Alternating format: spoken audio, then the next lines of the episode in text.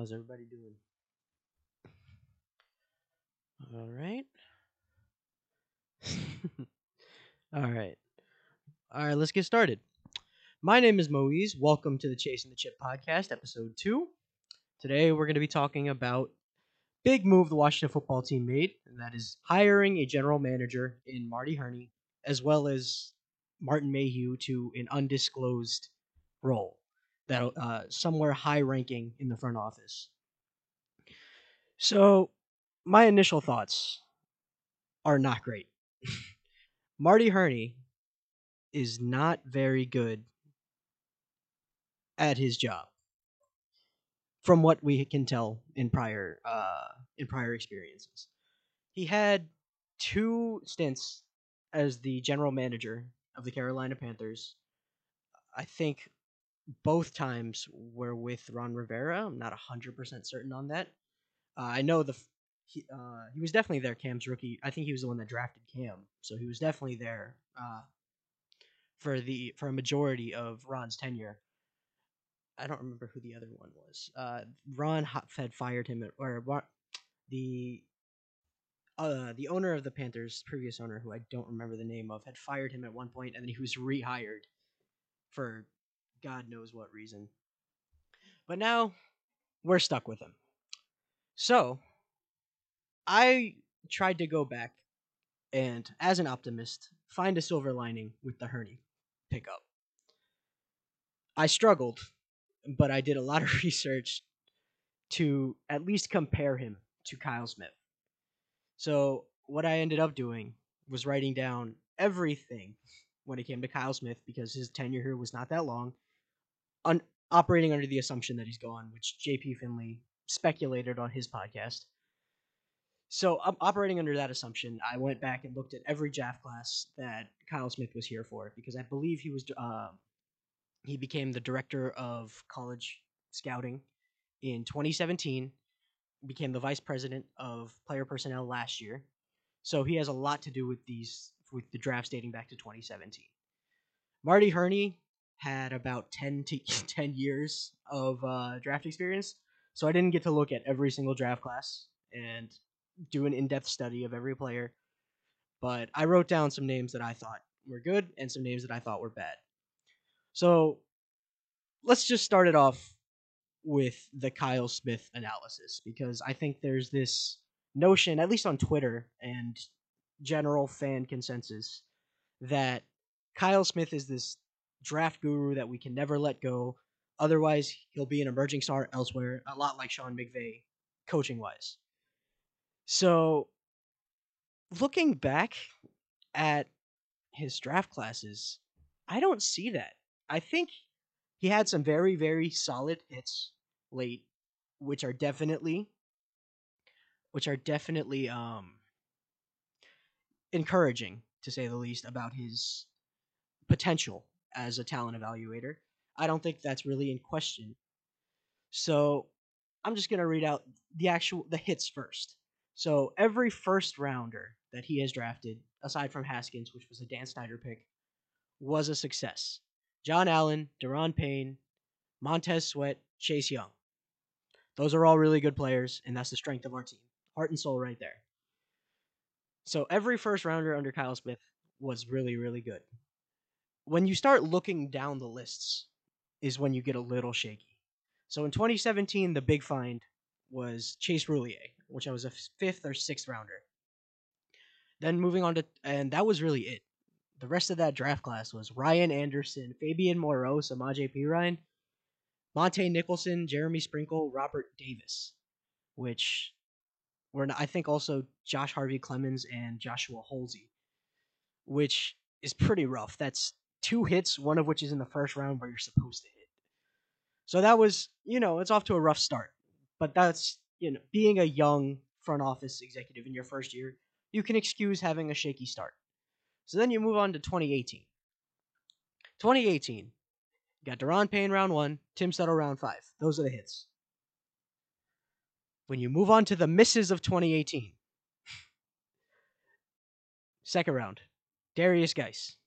Third round, Geron Christian. Fourth round, Troy Apke, Shaun Dion Hamilton, Seventh round guys are always a struggle to hit on. So that is Greg Stroman and Trey Quinn.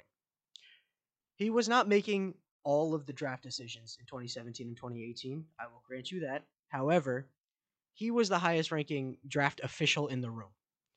Bruce Allen ended up having final say, and Snyder, unfortunately, had a lot to say. However, when you go deep into the draft past round one, I don't think Dan Snyder's looking for a lot of names there. I don't think Bruce Allen's looking for a lot of names there. I think that's based on Kyle Smith's big board and his draft board. So then you go to 2019. 2019 was so far his best draft. First round, you got Montez Sweat and Haskins, which was, uh, which was the Dan Snyder pick, of course.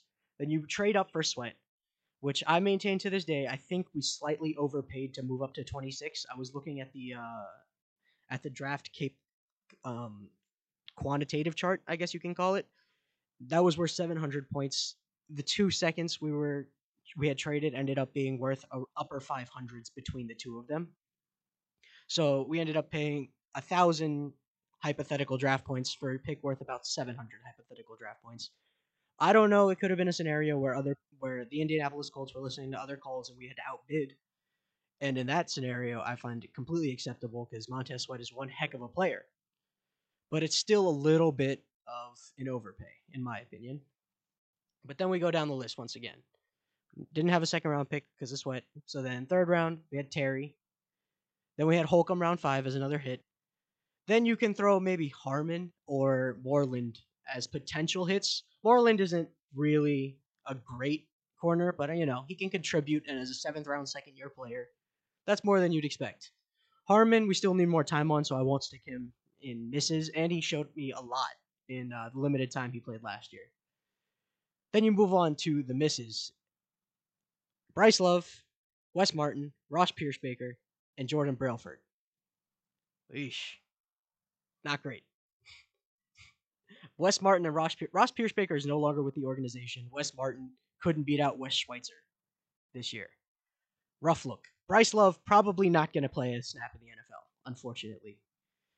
Now, it's hard to blame him for that pick because Love was so good in college pre injury. But man, oh man, a fourth round pick on a guy who's never going to take a snap just feels so bad. Then we move on to this year, where it's almost too soon to tell with anybody, except for Chase Young and Kamren Curl and Antonio Gibson. Those are the three. Young, obviously, stud, easy pick. Gibson and Curl, a little bit rougher, uh, a little bit uh, rather diamonds in the rough.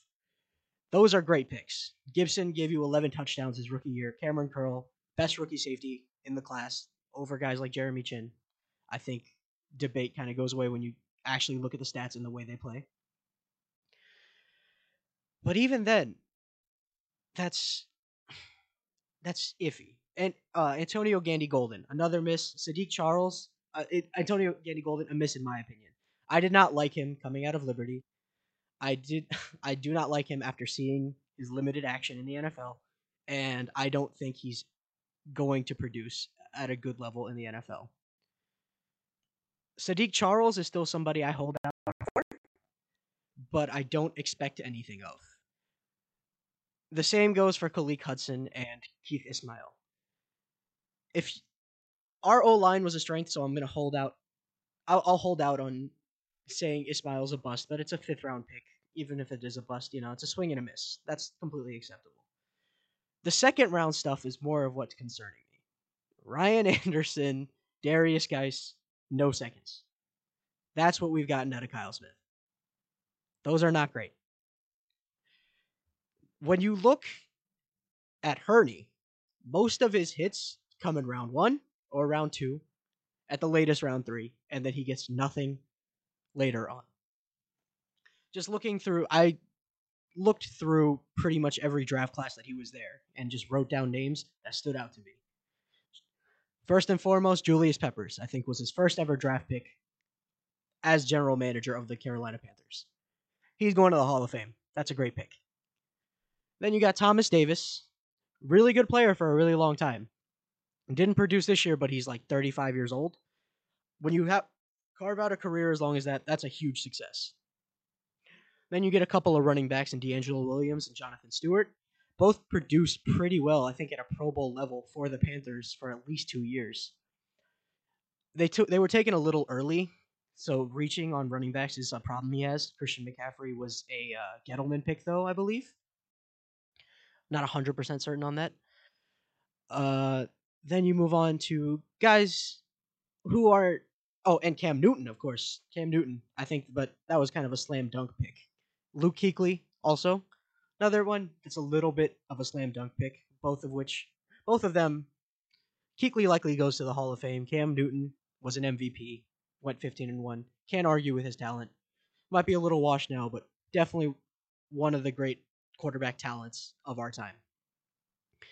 Then you go to guys like Josh Norman and Captain Munnerlyn. He took late, and this one's not. It hasn't panned out the way I think it will yet. But Troy Proud Jr. All right, I think we're back. Well, that sucked. All right, where was I? So then you move on to the corners. then you move on to the corners. You got Josh Norman in the fifth round. I think he was Captain Munnerlyn round seven. Troy Proud Jr. Troy Pride Jr. is another person I believe will become a great player in the NFL. I don't know about great, but he's one. He strikes me as a similar, similar kind of deal as Josh Norman. I th- I really liked him coming out of the draft. I still think he's going to be a stud. He just had some injury issues and slid down in the draft. Then you go guys like Donte Jackson, Greg Hardy, DJ Moore, Jeremy Chinn. Outside of all those names, everyone else Marty Hurney drafted was a miss. Every single one. And we know free agency wise and contract wise, he was never that great either. Paid Christian McCaffrey a ton of money to be injured and never play. Also, you never want to pay a running back. Even if it's Christian McCaffrey and he's playing at a super high level, one uh, made all pro at two different levels, it's not a good pick. Was James Bradberry a pick? I believe James Bradberry was also a pick uh, from Hurney. He seems good at knowing corners, at evaluating corners and running backs. Outside of that, unless it's like a slam dunk, I'm not a fan of it. Christian McCaffrey was a great pick. The contract they gave him, the contract extension they gave to him, I will maintain is not a good contract. You cannot pay that much to a running back, especially one that is injured as oft as Christian McCaffrey. So what else? Um, then we can move on to Mark. Like I said, Hurney. I do think his fit here will be a little bit better than it was in Carolina because here, I don't think there's any question that Ron Rivera is the boss. Nobody has final say over Ron Rivera. So, to that extent, if Hurney falls in line and is just another cook in the kitchen, I think this will work and I think it'll be okay because Ron Rivera has proven he knows what he's doing. Does he earn blind faith yet? No. He has not won a Super Bowl. He has not even won a playoff game. He's earned the benefit of the doubt, in my opinion. Uh, but Hurney is just not inspiring, I think is probably the right way to put it.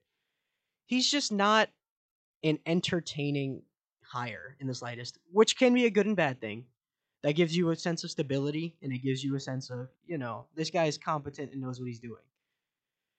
But it's still just like we know what he is, we know how what his higher end is, and we don't think it will take us to a higher level or to a, a super high level, I should say. I think even when they were 15 and 1, that was a year Gettleman was general manager and not Marty Hurney. So, and he was never really a cons- the roster was never consistent. He never really got Cam Newton, his wide receiver one, until DJ Moore was there. So there's just a lot to be pessimistic about with a Marty Hurney hire. However, I think they make it better. I think the organization made up for it a little bit with the hiring of Mayhew. I was talking to a buddy of mine who's a 49ers fan. He was very, very disappointed they let Mayhew walk away. Mayhew's not this young upstart. He has plenty of experience in this league. He was the uh, general manager of the Lions for I think seven years, eight years. Then got fired, moved on to the 49ers as a high level executive, and did pretty well, I would say. My buddy told me that he doesn't get full credit uh, for their draft classes. It's kind of a mix between him and Peters. He handles a lot of the free agency aspects, which he did well on. When you land Richard Sherman from a rival, I'll always consider you a competent uh, general manager. But even if he does have a modicum of draft uh, expertise and draft, uh, I guess I want to say input, those years in Detroit, he had some pretty good picks. Cliff Avril, Matt Stafford, obviously, Darius Slay, Ziggy Ansah, Eric Ebron was okay, better since he left, uh, and Ndamukong Suh, Kyle Van Noy, uh, Laken Tomlinson, which he then traded to, uh, which he then traded, got, which he then established a trade to the 49ers, which, and he's been playing at a pretty high level. Then you move on to his days in San Francisco. You get guys like Reuben Foster, George Kittle, Fred Warner, Mike McGlinchey, Deebo Samuel, Javon Kinlaw, and Brandon Aiyuk. That's pretty solid. The hope is that all three of Hurney Mayhew, and Kyle Smith will be working together on draft classes. And maybe Mayhew takes over for and Ron kind of handle the free agency. That would maybe be based on only what I can see. Obviously, we don't have like an in-depth personnel file on these people. It's just based off of our own uh, determinations from what we can li- hear them say at press conferences or watch their actions. So Rivera has proven he knows what he's doing. He took a three and thirteen team to the playoffs, was competitive in a wild card game with Taylor Heinicke at uh, at quarterback. And even in the free agency period, we don't know who was handling it for us this year. We know McKissic was pretty much a Scott Turner pickup. We know Peter Hayner, I think it was his name, the tight ends coach, was a Logan Thomas uh, pickup. Uh, and outside of that, we don't really know. Traditionally, that would probably be hired by Kyle Smith as the vice president of player personnel, or Doug Williams, who I think is president of player development. I believe is his role now. I don't remember his official title. But either way, I think a combined effort of Kyle Smith, Hurney, and Mayhew could actually provide us with some competitive rosters. I think Kyle Smith has gotten better at drafting as he went on. Earlier on, it seemed like he had a rough start, but as you know, as he went down, he had more hits, especially in the third round. Terry and Gibson, great picks. But it's just, it's hard to say Hurney will hold us back, but it almost feels like that's going to be the case. And we don't even know what his role is going to be yet. So if he's in a position to overrule any and all of what Kyle Smith has chalked up on his uh, draft board, that puts us in a rough spot. If he is just another person in the room operating on more business side with Jason Wright, working closely with him, a lot of the business ops of the day to day stuff, I think it could work. If Mayhew is primarily focused on our free agency, can bring in a stud like, uh, just as an example, I'm going to keep using Richard Sherman as a kind of leader in the locker room that can produce at a high level. I think we can be looking at a really good roster. And chat wants to talk about Deshaun Watson. So there was a report that came out, I think either today, Wednesday, or yesterday, Tuesday, that we would be a dark horse team. I believe the report was from ESPN's Jeremy Fowler. Uh, we would be a dark horse team in contention for Deshaun Watson. A couple of hy- hypothetical trades I saw. One was from Michael Richmond, um, Michael Phillips of the Richmond Times Dispatch on Twitter. He suggested Montez Sweat and two firsts. If that gets it done, I think you do it. Montez Sweat is a great player. He's a freak of nature. He should not be that big and move at that speed. But when you're trading for Deshaun Watson, who's maybe the third best quarterback in the league, anything's up for grabs. Only two untouchables on the roster are Terry McLaurin and Chase Young. Everyone else, give Houston what they want. I would I think the ideal scenario is for some reason they love Landon Collins. They you trade Landon Collins three firsts maybe to make salary and then do whatever you need to make salaries match if necessary. I think we have enough cap space to where we don't even need to do that exactly. Or I don't want to trade any members of our defensive line. I know Jonathan Allen is a big name that fans love to trade, but he had a breakout year and is maybe our best interior, uh, our best, most complete interior defensive lineman. I'd almost rather trade Matt Ioannidis than John Allen, even though last year I would have slapped myself in the face for thinking that. Allen is better in run support than Allen is better in run support than Ioannidis is. Ioannidis is a better pass rusher.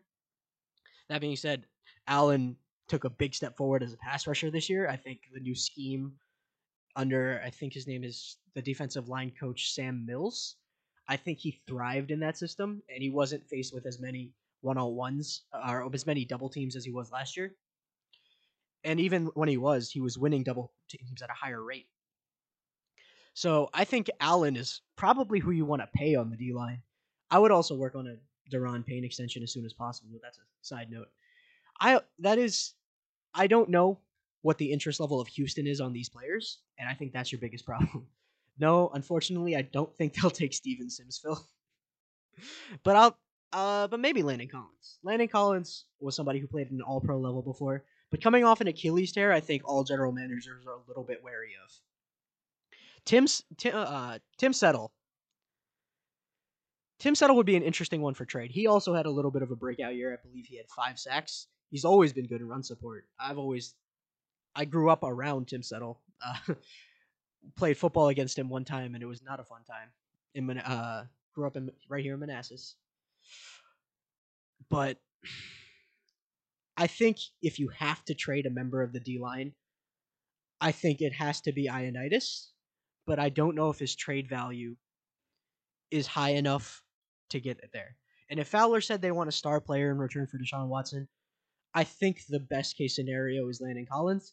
I think the worst case scenario for the team is Sweat, probably, because that's a that's a star player on a rookie contract, and that's that cannot be undermined. Especially if JJ Watt is leaving, that'll leave a pretty big void for them at edge rusher, uh, especially after Jadeveon Clowney wasn't a real loss a couple years ago, but you know, he was very hit or miss for them. So we'll we'll call it a loss and say there, there would still be a hole at D end for the Houston um, Texans.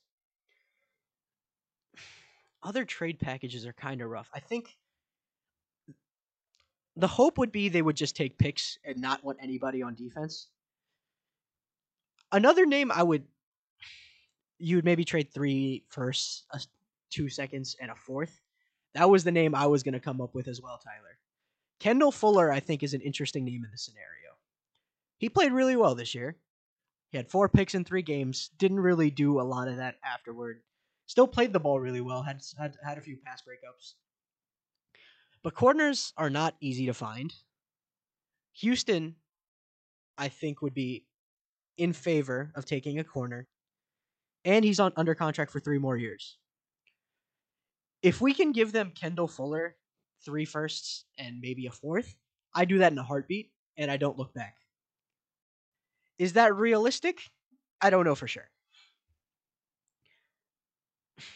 It would be pretty funny if we traded Kendall again after we uh, for a quarterback specifically. Yeah, I was gonna say that dagger, especially if we had, um, especially for another quarterback. But at least this time he's being traded for a better quarterback than Alex Smith was at that time.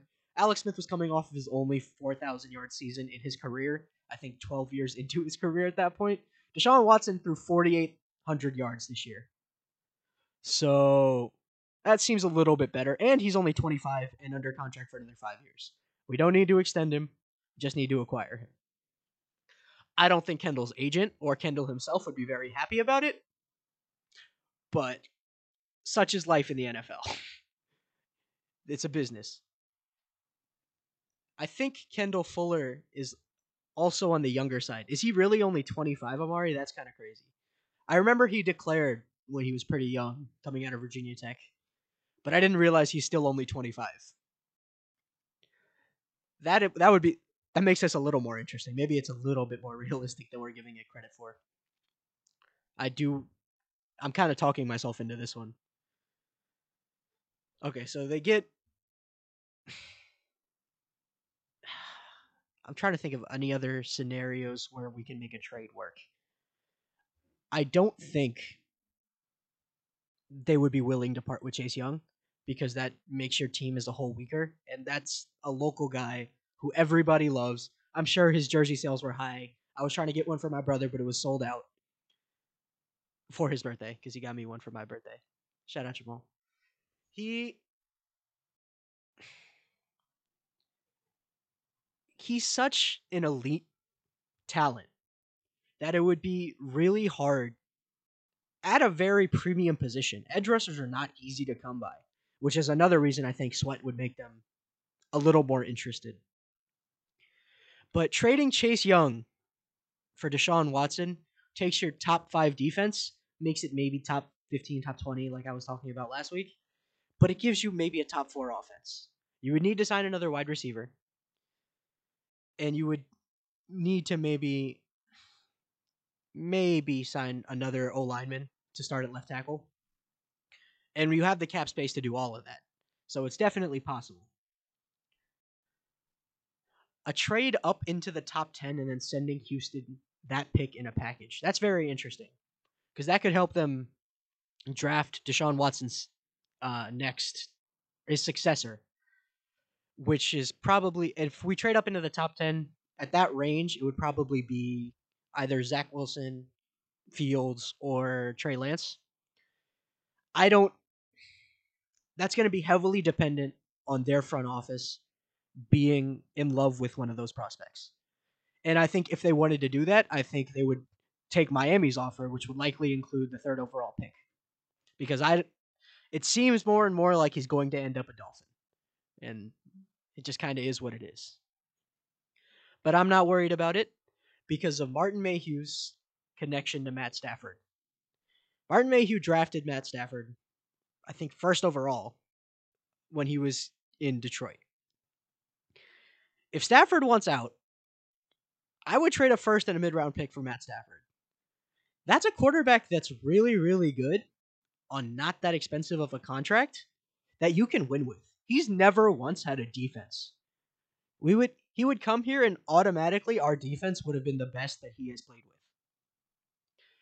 It is a little bit of an expensive package that I put out there for Matt Stafford. I'll grant you that, Jalen. However, if he officially requests a trade, I think a bidding war might start. I think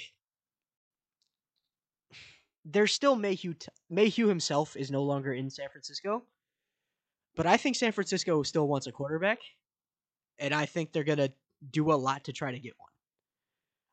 Unless they're still happy with Jimmy G for whatever. At this point, I'm not worried about overpaying if it means we are getting a franchise quarterback. We do have two thirds this year, and I think if we offer our later third and a first, I think it gets it done. If we offer the second and a later third, I don't think it's enough because a bidding war might start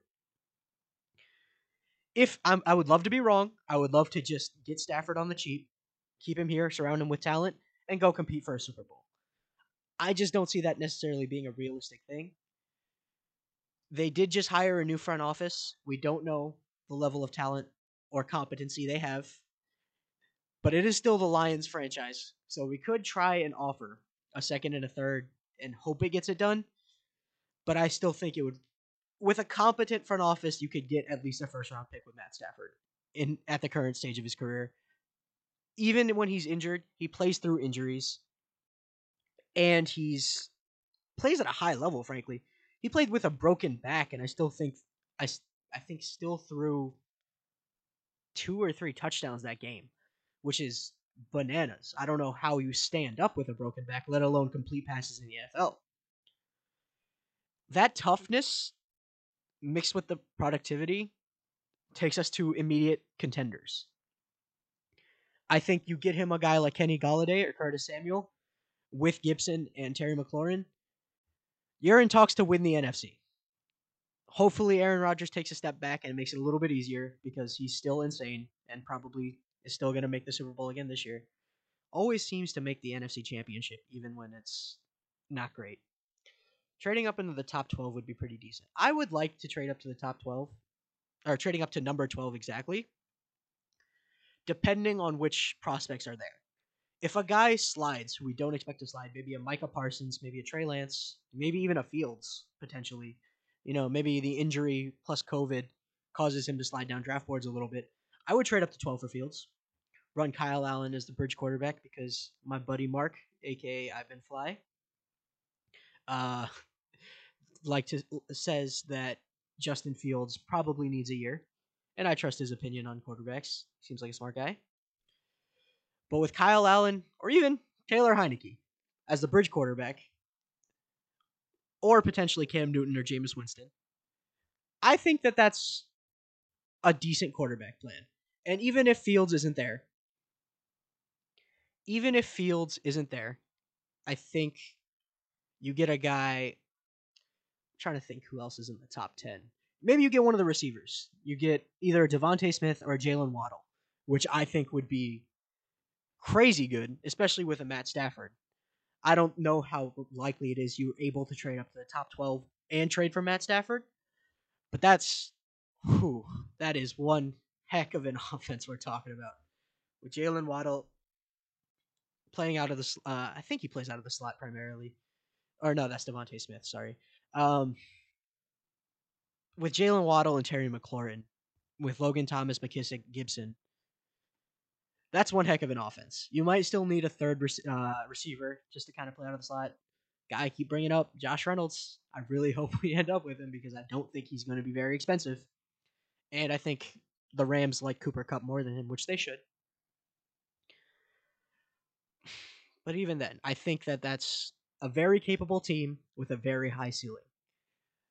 Nothing is guaranteed in football, but I would I think it would make us very very good. Matthew with a better defense and a better wide receiver and a tight end can go very far. I don't know necessarily that we need another tight end. I would I think Logan Thomas is a tight end one. I was completely wrong about him. I said he was a tight end three coming into the year. He was not. He's a capable tight end one. Tight end two is a problem, but we didn't run a ton of two tight end sets. Like Sprinkle was in there occasionally to block. Marcus Baugh, I think, was on IR most of the year, so we never really got to see what he had. But even then, we were running a lot of 11 personnel rather than 12. Or is it 21? Whichever one is the tight ends. Um, whichever one is the two tight end set. So I don't necessarily even think we need like a huge dynamic tight end. If we if we find one in the draft, like a Brevin Jordan in the second or third round, I think that would be great. Or a Kyle Pitts at 19, or even a Kyle Pitts back to the trading up to 12 scenario. I think that would be a good guy to trade up for. That's an elite type talent. And with that being said, I think we are going to go ahead and wrap up the Washington football talk and move on to some Wizards. So the Wizards have yet to play a game in the last week, which makes this a little bit harder, but there's still some talking points. So Russell Westbrook, right after I recorded my podcast last week, literally two minutes after I stopped streaming, there was a report from Quinton Mayo of I think NBC Sports Washington saying there was a setback in his rehabilitation, or I guess just his injury, and he would be out three to four weeks. that being said, Fred Katz disputed that on his podcast and said there was no setback. However, the reevaluation is coming sometime this week, and we'll know for certain when he's coming back at that point. I don't know who I want to believe. Part of me wants to believe Q, so I can rub it in the Wizards' face that they traded John Wall, even them, even with them being, uh, they traded John Wall thinking he was going to be unhealthy, and they traded for a point guard who was even less healthy. That being said, I don't want to root against my squad, and Russell Westbrook, even when he's having six turnovers a game, even when he's shooting twenty five percent, he affects the game. He does affect the game. He gets you. He gets his triple doubles, and sometimes, sometimes that's good. Sometimes it's bad. As long as he's not shooting in the fourth quarter, Russell Westbrook is a good player. And he does have a tendency to play outside of himself and play a little reckless, turn the ball over, and lose games. Ish Smith and Neto has been playing fantastic this year.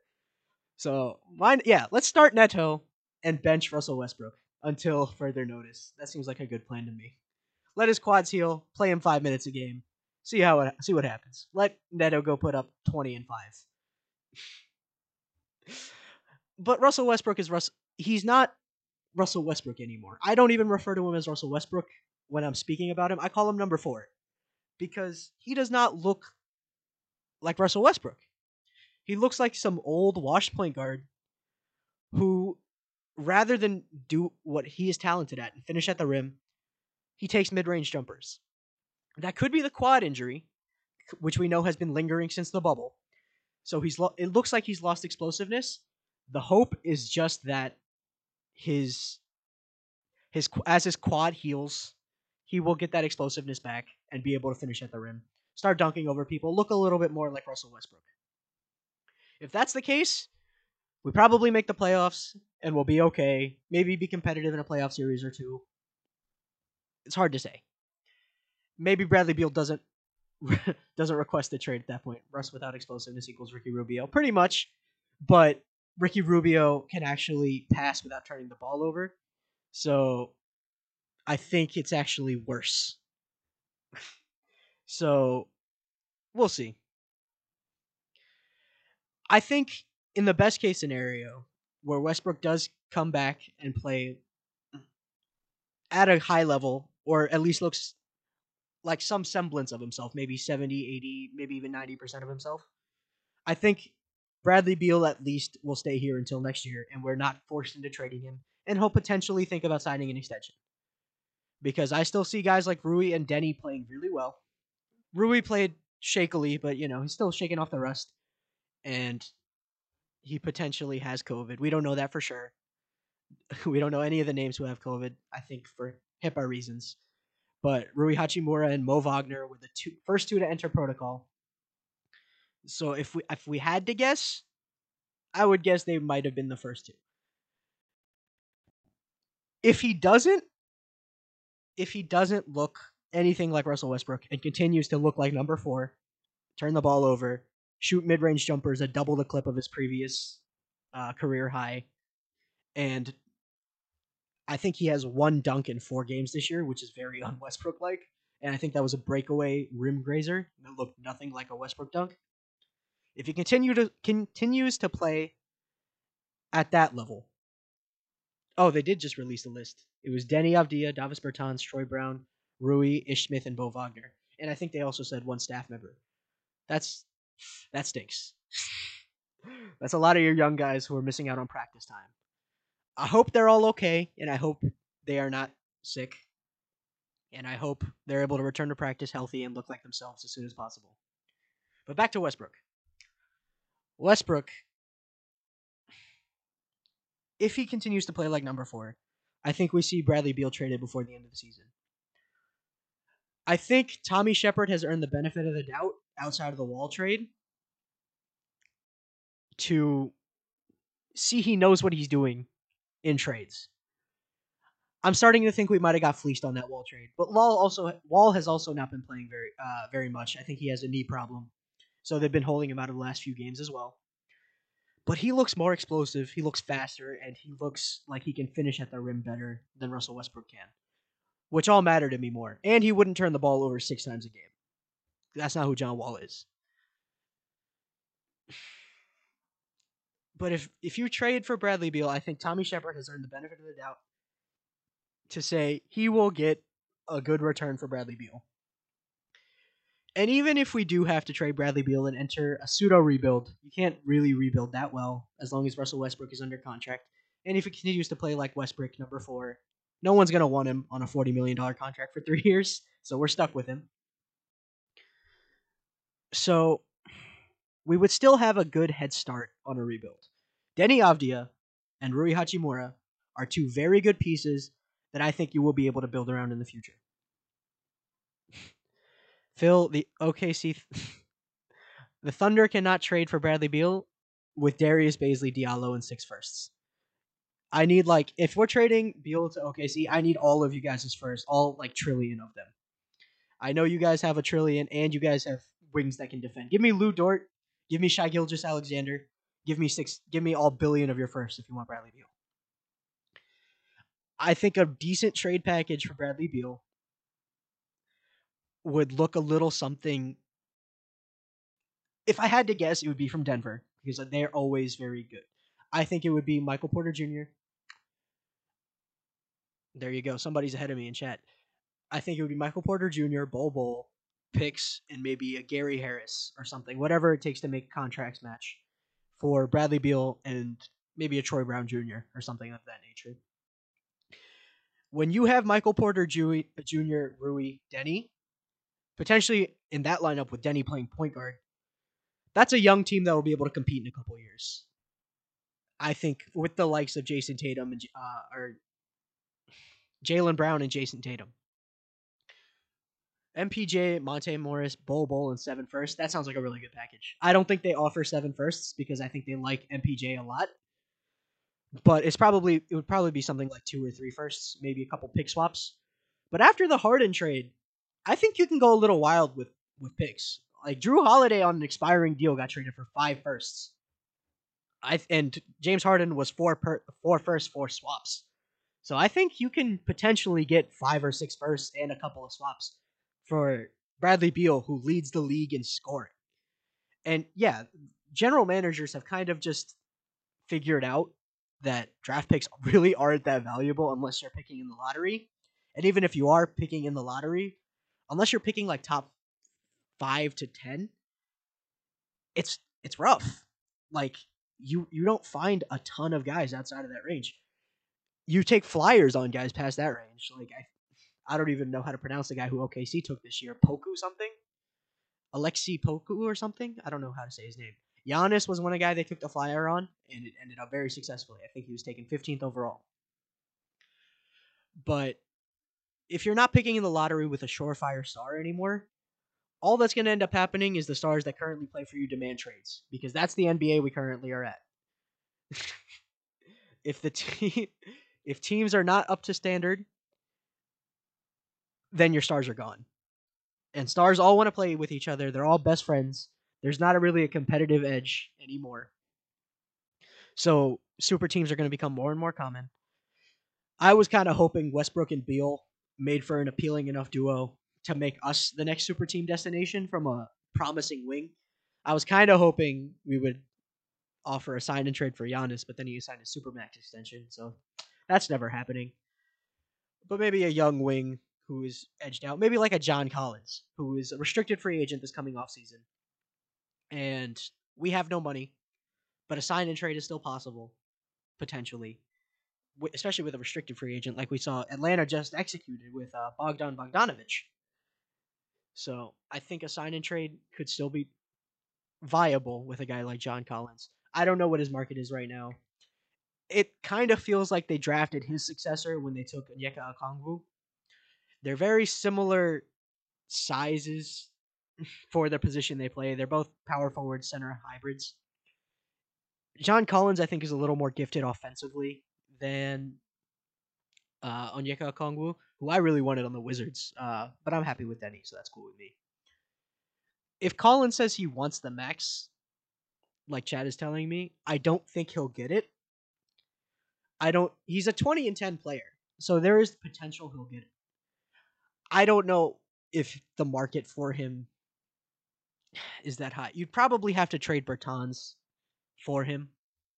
Hopefully, Bertans picks up his shooting, so his uh, so his value goes back up because the way he started this year was not good. A lot of that uh, we can attribute to him not playing a ton in Latvia. He didn't play five, he didn't play five on five in Latvia at all, and he spent I think seven months in Latvia from the restart. He didn't play in the bubble until he got back for training camp in December. It makes sense that he was out of shape. It makes sense that his shooting stroke is not as smooth because he doesn't have the legs under him.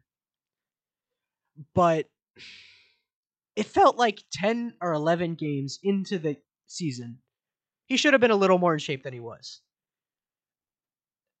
I think I'm not going to say he wasn't diligent about his uh, about his conditioning in Latvia because I don't know. We were in a pandemic and it's hard to say that stuff. But if you're getting paid $16 million average annual value, you got to step up. You can't be up here, coming to training camp completely out of shape, waiting 15 games and probably this break. Hopefully, hold on. He was one of the ones with COVID, so he's also not using this break to to get his conditioning back. Matter of fact, it might make it worse. I had COVID back in November, and I'm still struggling to get my uh, my lungs back under me. But with NBA athletes, with the amount of training and money invested into them, I'm sure they have at least some semblance of how to get back in shape shape after COVID. So hopefully he's all right. Hopefully he has his shooting legs back under him soon. So even if he's not playing amazing for us, he's at least becomes a trade asset for a third star like John Collins. So let's let's keep on the COVID thing. So apparently the NBA continues to operate under the assumption that games themselves cannot be transmissions of COVID. I don't understand how that is possible to even have as an assumption. When you consider Ben Standig loves to say this all the time, but it's a bigger tra- trans playing basketball is a bigger source of, tr- of COVID transmission than riding on an airplane. And if that's the case, when you have guys passing around a uh, a germ infested ball, spit flying everywhere when going to the paint, getting right up into guys' chests uh, on defense, getting within, getting up in everybody's personal space. That's what you got to do in a basketball court. There is no possible way playing in games is not a transmitter of COVID 19. When you take into account that I think there was a four or five game stretch after every Wizards game, an opposing player had a positive test or was put in a healthy safe uh, health and safety protocols. Something has got to change. I think it was the Nets, the Celtics, the Suns, and one other. Well, the Suns because we had positive tests, they had to go into health and safety protocols for contact tracing purposes. But I think the Celtics, the Nets, the Sixers, and one other team all had positive tests the day after we played them. And I was speculating even then. I think we might have a positive, a, somebody on the team with the virus, and it's it does not look good for us. Then two days later, we had six positive tests. So the NBA has to figure out something. This was the league that was innovative enough to figure out a bubble format. The bubble format was a huge success. Nobody in the bubble had COVID. They played without it. Uh, they played without having to fear it for a whole month, including the playoffs. They allowed players to have their families in. There's not really a way to replicate a bubble for an entire season, but it might be worth a try. I don't know how expensive it would be. I don't. I don't want to spend the NBA's money for them or tell them what to do.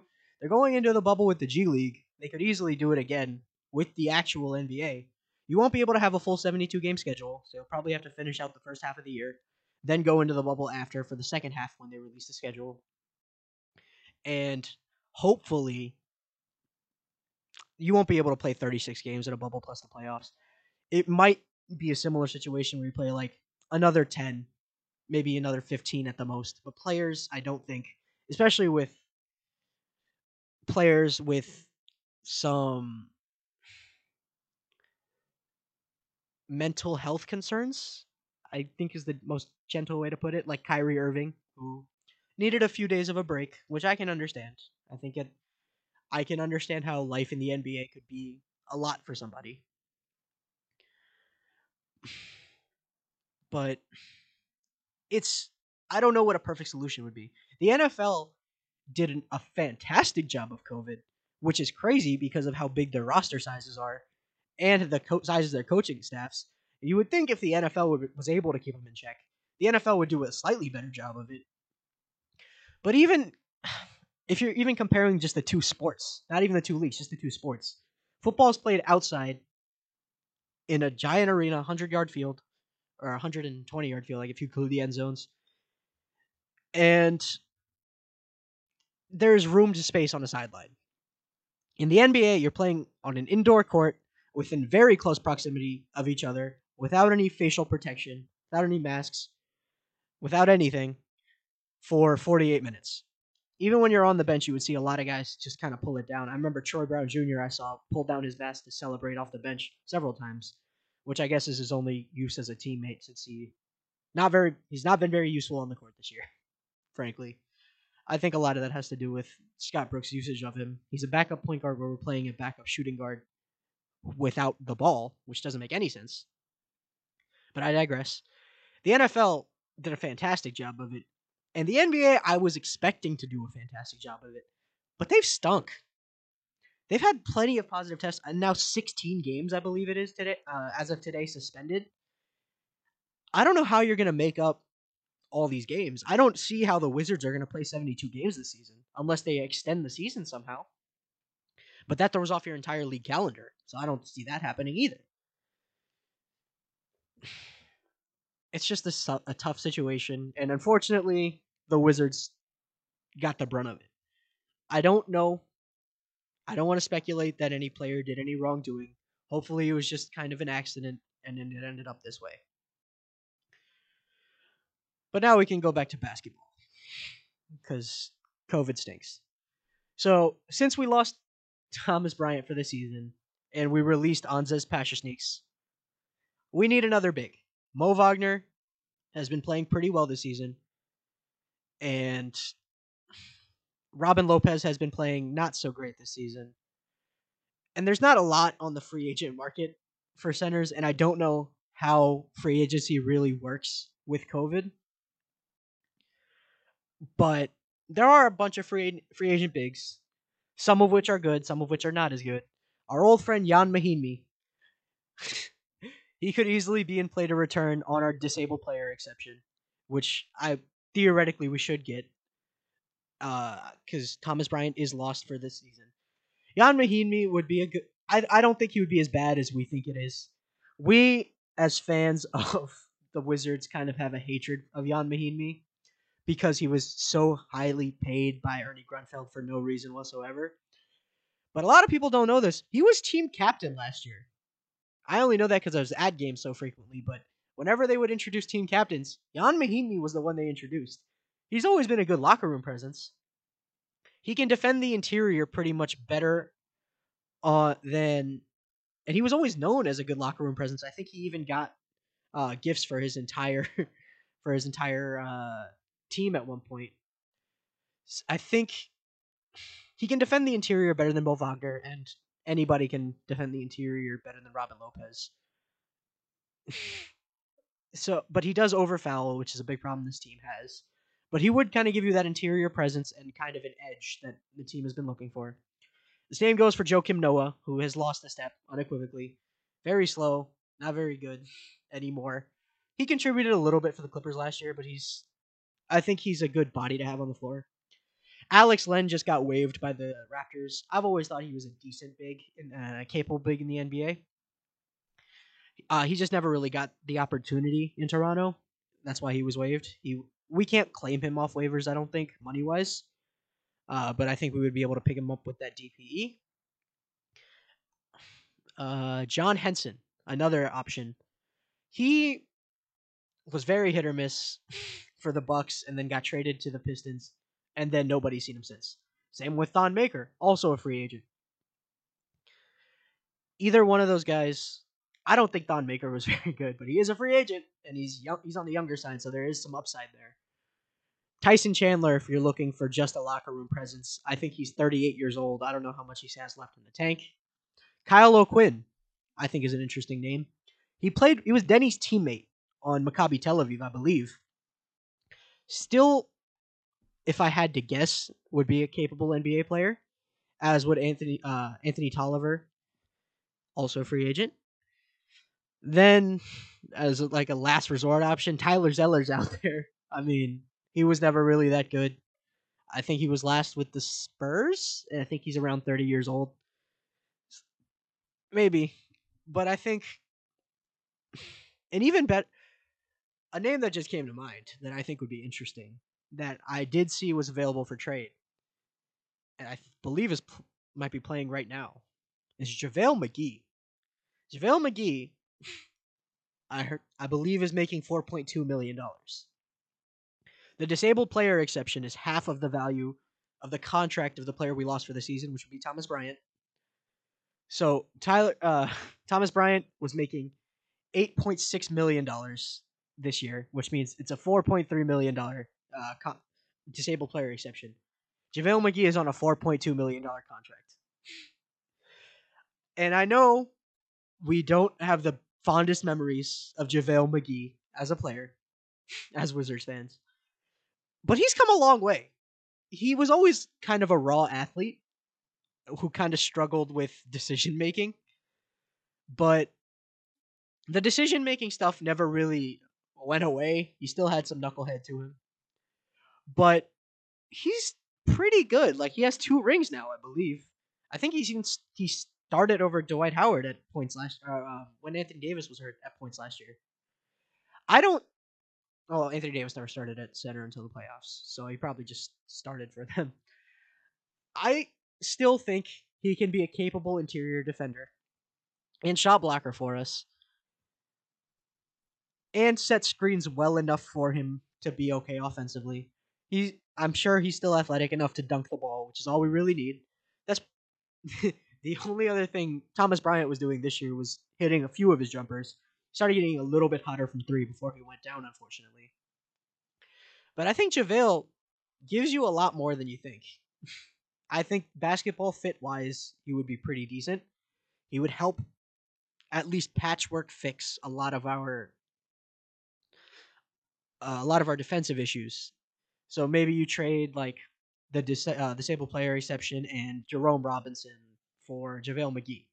That way you can keep an asset like Troy Brown Jr., who I hope finds his form once again and can at least play at a decent level. Jan Vesely was apparently in contention for EuroLeague MVP. I don't think his game translates, and I think we know that, so I don't I don't even want to talk about him anymore than that. if there are any other free agent centers available, I I do see us in contention to bring them in, but I don't see them as viable options necessarily under the DPE or just not very talented players. Could always bring back uh, Anzejs sneaks on a non-guaranteed deal again. See how that goes. I don't think that would. I don't think that would matter at all. He's he was not a very useful player when he was on the court. Latvian legend, though. I like to joke that he was the second best Latvian player in the league, but only behind Davis Bertans, of course.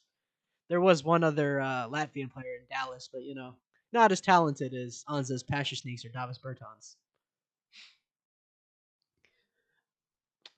And I think with that, I'm about ready to wrap it up. So, that being said, hope you all enjoyed the show and see you next time.